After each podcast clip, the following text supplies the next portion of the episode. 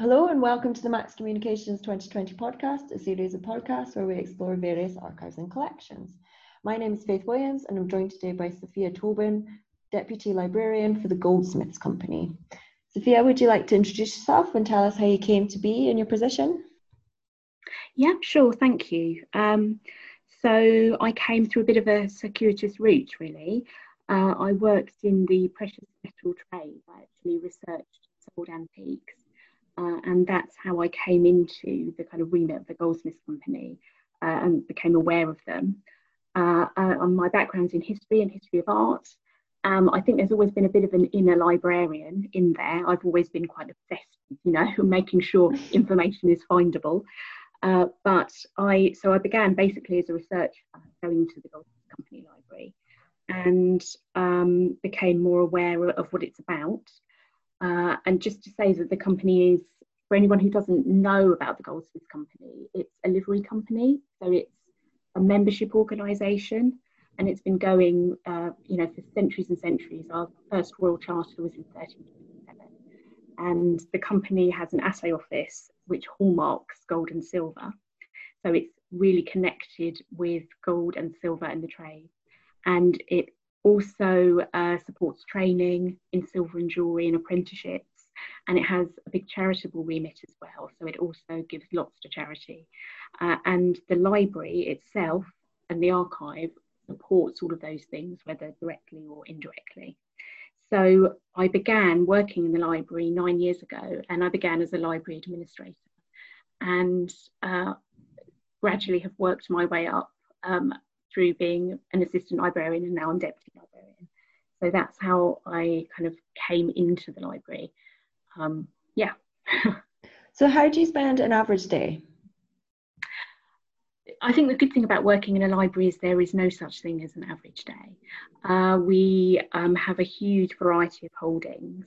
Uh, so we have a huge variety of researchers, and you don't have to be a member of the company to research in the library, so it's open to anyone who wants to come by appointment, uh, and it's a reference library, I should say, as well. It's not a circulating library, so I might on an average day be uh, dealing with research inquiries by email. So people might email in and ask us to identify a hallmark, or they might be a family history researcher who wants to know about our membership records, uh, so I might be looking into things like that. I might be dealing with readers uh, in the reading room itself, talking to people about their research and the kinds of things we can help them with. Uh, so not all of our books are on display, for example, so we often talk to people about what they need. Um, our catalogue also isn't yet online, which is something we, we're working on at the moment. So often people are quite dependent on us to know uh, what, what they should be looking for, uh, and we can access our catalogue and, and give them reading lists and so forth. So I might be doing that. Um, I also do image licensing for the company, and I deal with copyright inquiries as well, so that might be something I'd be working on. I might be working on the digital project that we're working on at the moment, as I say, to try and get our holdings online and to open up uh, the archives in the library to uh, to the world, essentially. So it's a big, big project for us. Uh, and then I might be giving tours or lectures. Uh, we give tours of the building. So the company's based in Goldsmiths Hall, which is a grade one listed building and has very kind of significant uh, decoration and architecture and furnishings. So we give tours of that as well. Um, during lockdown, we've been uh, giving lectures online. So um, a colleague, uh, The librarian, my colleague Eleni Bide, and I um, were involved in a lecture series over Zoom to do with women in silversmithing. And then finally, uh, I might be doing cataloguing. So cataloguing, obviously incredibly important to, to make our holdings findable. And at the same time, often I think lots of librarians say it, it's the thing that, that ends up piling up in the corner, that there's always something more urgent to do. Uh, but, you know, it's really, really important. So I might be doing that as well. Wow, fingers and lots of pies then. Yeah. The yeah. company was founded in thirteen twenty-seven, is that right? That's when uh, the company got its first charter. Its actual history stretches back even further, kind of into the mists of time. So we, we think there was a, there was certainly a guild uh, in the eleven hundreds, uh, maybe the twelve hundreds, the more informal associations, but thirteen twenty-seven is the big date for us because that's when the charter was given. Uh, so we've been based on the site um, that we're on now as well since the thirteen hundreds, and um, I mentioned Goldsmiths Hall itself, so that's the third incarnation of the hall. It was built in the eighteen thirties. So yes, it's got a very, very rich history, and our archives actually begin in thirteen thirty-four. That's our earliest uh, kind of paper-based record that we have existing, and our earliest records are actually in Anglo-Norman French. So, you know, it, they, we, we're very lucky they've been translated by a wonderful academic called Lisa Jefferson, and we have them in published form as well from the, from the thirteen hundreds going into the fourteen hundreds. Um, but as you can imagine, because the company is, has such a long history, uh, we have a huge variety of holdings. So, as I say, archives from the thirteen thirties onwards, um, and then things like designs, we have objects such as assay office weights or punches, uh, we have uh, photographs, A V material, over eight thousand books on silversmithing and jewellery, and lots of journals as well. So there's a huge variety of material. I should say actually the library itself, rather than the archive, was begun after the Second World War, and that was to help promote the trade and to educate and stimulate the trade uh, in the economic downturn after the war. Wow, that's an incredibly rich history. Who accesses the, the collection then? What type of people, and what are they looking for? Well, as you might imagine, because we have so many different kinds of holdings, it, there's a huge variety of people who come. So um, as I said, we the, the Goldsmiths Company focuses a lot on, on the trade and on goldsmithing and silversmithing, training jewellers and silversmiths. So we have students that come in, sometimes as part of the apprenticeship scheme or as part of um, uh, groups from the Goldsmiths Centre, uh, which is um, an associate organisation which has subsidised workshops and runs lots of training schemes and supports the trade. Um, and the, at the core of that is the apprenticeship scheme, which has been going on for centuries. So we might have apprentices coming in, we might have students coming in, uh, we might have practicing silversmiths uh, and jewellers coming in to look up technical things. But then you will also get, for example, history of art students who are interested in silver and gold and the decorative arts. You get scholars, um, PhD students, Uh, who would come in to look at our records and our holdings. And you would also get members of the public who are just interested in the hallmark on a family wedding ring or are researching their family tree. And then there's another really important group of users, which is our internal users. So we have at the Goldsmiths Company a collection of silver and gold, and that's looked after by a curator and curator staff, and they might come to the library to research pieces. And in addition, you have people in the assay office who might be researching hallmarks, and you have communication staff who are obviously interested in, in you know, telling the story of the company. So, you know, on any one day, you might have in one corner Um, a silversmith looking up how to enamel in uh, enamel gold in a certain way. You might have a PhD student at the other end of the table, and you might have someone popping in from the curator's department to look up a book on the eighteenth century.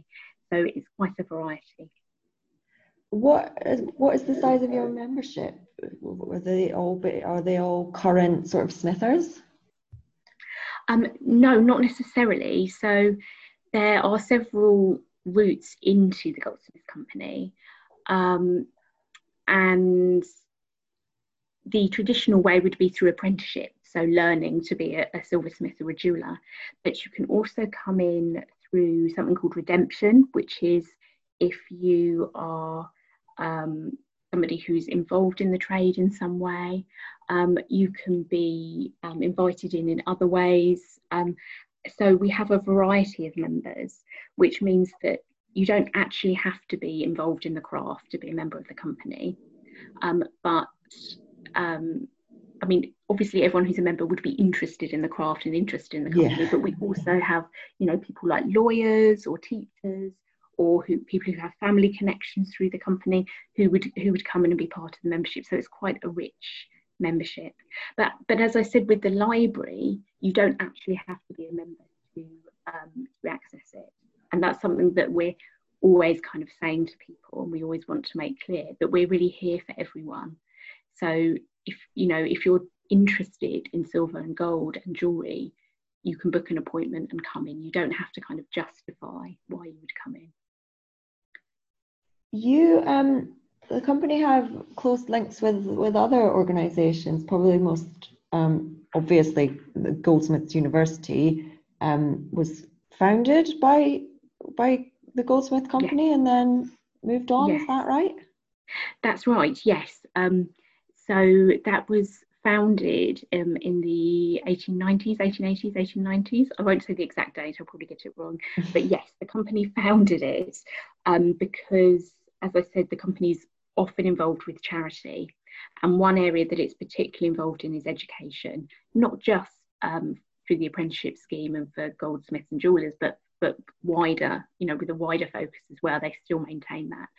So um, yes, they founded um, what was then the New Cross Institute, which has since become uh, Goldsmiths College. And um, they then, over time, they have handed that over. So now Goldsmiths College is, is independent of the company. It just bears the name. I believe that um, our clerk may sit on the board of, of the uh, of the college, but we don't have any control over, over what they do. So you don't kind of um, team up with them on any projects or anything like that anymore? Not not with them specifically. I mean, we're, we're always, there are, the charity department's always really interested in education and has various projects going, but no, they're, they're kind of self, they're self-governed now. Um, but of course, you know, the name is on there, so that's good. Yeah, um, but you have recently um, entered into a partnership with the Museum of London. Yes, indeed, yes. And, and that's part of the build-up to um, the seven hundred year anniversary of the First Charter. So there are lots of projects going ahead. So I mentioned the Goldsmiths uh, project, the digital project for us to get our holdings online, which is a huge project. But yes, the Museum of London as well. Um, uh, the company have given money towards that and towards galleries, which will um, show some wonderful goldsmiths work, hopefully show some people practicing the craft as well, and um, that's all kind of under discussion. But yes, the company is supporting uh, the Museum of London, the new Museum of London. So that will hopefully be sort of physical examples of workmanship throughout the ages. Yes, absolutely, absolutely. Uh, and of course, the Museum of London holds as well the Cheapside Hoard, which is uh, a wonderful, wonderful um, hoard of jewellery Um, from the sixteenth and seventeenth centuries, which was found, um, which was dug up in the early twentieth century, um, and uh, has since found its way, luckily, into the Museum of London. So that will be on display as well, I believe. Do you have any interaction with the other livery companies in London? Uh, yes, yes. The um, all of the livery companies are, you know, are you know are linked in various ways. Uh, and um, it, as a library and an archive, we certainly have connections with um, not just with other livery company archivists, but also with basically City of London um, archivists. So there are various ways of meeting up informally and formally, and we all do talk to each other about what we're doing with our collections, because although collections within the livery companies are very different often. So, I mean, we're, we're very lucky with the, the range of archives that survives, for example. Um, we, we've all got the same, you know, focus we in, in lots of ways. So, yes, we, we do have interaction with the other companies. Are there any particular challenges you find with um, managing the library? You've mentioned that the uh, collections are separate, um, looked after by a curator. Do you have lots of interaction with them? Is that a bit tricky sometimes? Um, no, no, it's a very cordial relationship. Uh, we're all kind of working towards the same purpose, which is to support goldsmithing and jewellery and silversmithing. Um, so yes, the curators department look after the precious metal. Uh, we look after the works of art and, and the archives, obviously. Um, that's that's a very good relationship, um, but there are challenges uh, with the library and archive, definitely. Um, because there's such a wide variety of materials and formats, that presents its own kind of preservation issues, because you know you have everything from a vellum uh, sixteenth century piece through to a digital file from the nineteen eighties. So there is a there are a lot a huge range of things that you have to think about um, in terms of pairing for the collections. Um, and it, we also have a slight problem with some of our twentieth century material, because in the past the kind of institutional memory of long-standing members of staff meant that sometimes things weren't um, catalogued in depth, because they kind of just knew about these things. Uh, and of course we're moving away from that in libraries, from the idea of um, you know a, an individual holding things in their heads. Mm, yeah. So um, yeah, so we are we're working on the catalogue, and we have an archivist now, which we didn't have for a long time, who is is going to be looking at cataloguing and recataloguing some of our archives to make them kind of more findable and more visible uh, for various audiences.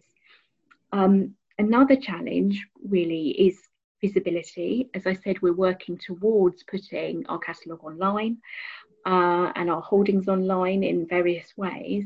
But another thing is that we are based in a very beautiful but very intimidating building. So Goldsmiths Hall is a glorious building, and people who go into it tend to gasp. But at the same time, if you're coming there for the first time, and I remember that myself visiting it for the first time, it is very intimidating. So you want to be seen as a really open and friendly place to be. Um, and um, so the building has that element to it that it, it sometimes puts people off. Um, another thing which I think libraries and archives have in common is, is that they want to persuade younger readers that not all knowledge is digital, that it is worth coming to look at hard copy books, at hard co- copy archives, um, that not everything is on the internet. And we try to do that in, in lots of different ways when we're, when we're dealing um, with, with, with, our, with our readers, and when we're talking to them on the phone and by email. Um, and that goes kind of hand in hand, although it sounds a, a bit of a contrast, with the idea that we're opening up our digital offering. We want to make things visible to people um, as much as we can, whilst also not losing the value of the beautiful, amazing archives and books that you can consult in real life. Um, so the role of libraries, I think, is, is changing in lots of ways, and it's that dual thing that you're trying to do all the time. Um, And, and also you have to accept that people are learning differently now. And, and that's not something that you should necessarily fight. You know, if people, we librarians aren't data guardians anymore, we're kind of data stewards. So we should be able to give curated um, offerings to people who want that. We should be able to give digital things to people who want that, and also promote um, the hard copy stuff. Um, and that's really interesting you mentioned that, because actually that is why people like libraries and bookshops as well, that you get a personalised sort of um, guide, really. Yes, yeah, and I think, I mean, it's really wonderful when you have people come into the library and they see things uh, like an illuminated manuscript or a specific book from eighteen ninety that tells them exactly what they need to know, and that wonderful kind of opening up to the real thing as well as the digital thing. And, I, and I, I, I'm not, you know, downgrading the digital stuff at all, because I think link, things like linked data are incredibly important, that we that we should be part of that too. Um, and I should say as well, another challenge is to understand that, that people learn differently. So I said that we have lots of different types of users in the library, and um, sometimes you're dealing with people who are academics and learn in that way, and sometimes you're dealing with people who are doing vocational courses and are very practical and hands-on, and those people learn differently. And so that's one challenge with when we're running teaching sessions, which we which we do uh, as part of our work, is to adapt the way that we handle the materials and the way that we um, deal and, and try to teach um, people to. So what are your hopes for the future of the collection? You've mentioned your um, seven hundredth anniversary of your Royal Charter, that'll be twenty twenty-seven. Where do you hope to be then? Is there an audience you want to target or a goal you want to achieve, or do you want to add more to your collection? Um, there's there's kind of there's lots of things.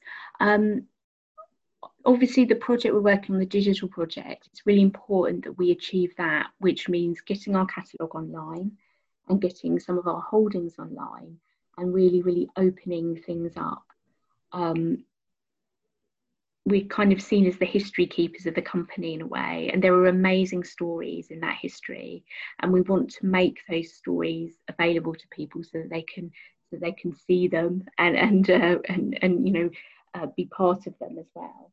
Um, I think the the wonderful thing about our collection is that it is a living collection. It's not static, so it is constantly changing, and I just want that to continue and for it to fully reflect all of the people that are involved with the Goldsmiths Company, um, and continue to be something that's really valuable. So ours is an ancient craft, but it's it's incredibly modern as well. People are still practicing it today, and uh, just to continue for the collection to be representative, essentially, of everyone that's involved um, with the trade. Um, I think also I just really, like most librarians and archivists, want people to know how special the collection is and to value it. And I think doing the work that we're doing uh, in the run up to the seven hundredth anniversary, both through things like the Museum of London and also through our digital project and other projects, um, hopefully it will kind of open it up to the world and people will be able to see what a wonderful resource it is. Making it more accessible to people. Absolutely. No, accessibility is key. Uh, we really want our holdings to be accessible. We, you know, we don't want to be kind of just sitting in our, our little library. Uh, we, we, we want everyone to be part of it. Yeah, because as you just said, um, metal work is an ancient craft and it's still practiced all around the world. Um, so you must have a lot of people who would be interested in your collection. Yes, yes, absolutely. And I think it's it's the craft, and um, it's always developing. There are always new innovations. Places like the Goldsmiths Centre are constantly talking to people who are innovating in all kinds of different areas. Um, there's a big ethical dimension to it as well. You know, people are looking at uh, their jewellery and how that's sourced, and the library holdings um, are valuable in those ways as well. But also there's something magical about jewellery and about gold. People, even people who aren't involved in the craft, see the kind of magic of it. Um, and, you know, for as long as there have been human beings, uh, we have looked at precious metals and gemstones as incredibly symbolic, incredibly important, and having greater significance to us. They're kind of, in, and you see in, in, in early texts, they're kind of these glimpses of heaven sometimes. Um, so there are all kinds of levels that you can approach the collection on, whether it's technical or uh, the history and symbolism of, um, you know, the craft and of gold and silver over the ages. People like shiny things, they just do. They do, they do. That's it, basically. They like shiny things. And when I'm giving a kind of introductory session in the library with my colleagues, often one of the books I will get out, um, I will get a really glamorous book out that has lots of gemstones on it, like the, um, this wonderful book by Geoffrey Munn about tiaras, a huge book. It was linked with an exhibition at the V and A. People love tiaras. They just want to look at beautiful things sometimes. Mm. Um, obviously there's context to that too, which which, which can be learned about, um, but, you know, it's it's a source of fascination. It always has been for people. So you've mentioned a few items, but what, in your opinion, is the most interesting item? There are so many interesting items. I know that's a cop-out. Um, I, I'll mention a few, if I may. Yeah. Um, we have um, the early books of ordinances, or the rules of the company, the Goldsmiths Company, which date from the fifteen hundreds. Um, and they're kind of composite books, so there are various dates to them.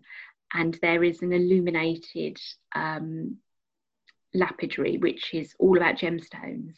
Uh, beautiful, beautiful illuminated manuscript, absolutely glorious. And it talks about where different gemstones come from and what their symbolism is. So I find that really entrancing, and most people do as well. It's something about that combination of the illumination and the, the looking at the, you know, the, the different symbolism. Uh, and it's all bound in with, with, with the rules of the company. So it was obviously meant to be a very precious book. So I love that. Um, but as a librarian, um, I think I should go for an actual published book. Uh, and uh, I really, really love a book called um, A Touchstone for Gold and Silverwares. And it dates from the sixteen seventies. There was a, a version in sixteen seventy-seven and one in sixteen seventy-nine. And it's by somebody called William Badcock. And it's all about the craft of goldsmithing. Uh, it's about, you know, everything from how you fold a paper to hold a, a sample for assaying, and um, through to things like fakes and forgeries. Uh, so it's a kind of very, you know, old manual for goldsmithing. And the amazing thing is that some of those elements are still present in the trade today because it's an ancient craft. So I, I really love that book. It has a frontispiece showing a workshop, a goldsmith's workshop, people making pieces, um, and it's just a, a wonderful, wonderful uh, book. So I'm going to plump for that. Oh, very interesting. um, thank you for agreeing to speak to me today. It's been really interesting hearing about the age and just range of your collection. I can't wait to see what comes of this partnership with the Museum of London. They're great at putting on exhibitions and things like that, so I'm sure it'll be very exciting for you to come up with things. Do you, are you going to have a role in that? I think we will feed into that, um, and obviously we will have a role in um, supporting the research of curatorial staff and, and, and other people at the Museum of London and within the Goldsmiths Company, so we will be involved in various ways, I think. Certainly something to look forward to. Is there yeah. anywhere you want to point people in the direction of? Obviously you can visit you at the very intimidating but not actually building on site, but is there um, anything you have digitized at the moment that people can look at? Well, at the moment, that there are a few highlights from the archives on our website. So the website is um, w w w dot the goldsmiths dot co dot u k, and if you click through on the craft you will see a link to the library and archive. Um, so there are a few of our treasures on there. So for example, we have um, a letter written by Thomas Cromwell from Wolf Hall. So if anyone's interested in, you know, the Hilary Mantel novels, we do have that um, on screen, and we have a few design drawings up. As I say, we're working on, on getting a lot of our holdings up, but we will be updating our website. Um, so please do have a look at, at what we have on our website. Um, there's also a Goldsmiths Company Instagram account, which has lots of wonderful things on there, and we do post uh, on there as well. So if you want shiny things, Instagram is the place to go, presumably? Absolutely, yeah. I'll have to, I definitely have to follow that one. Um, yes, thank you so much for talking to me today, Sophia. It's been wonderful. It's a pleasure. Thank you very much. Cheers.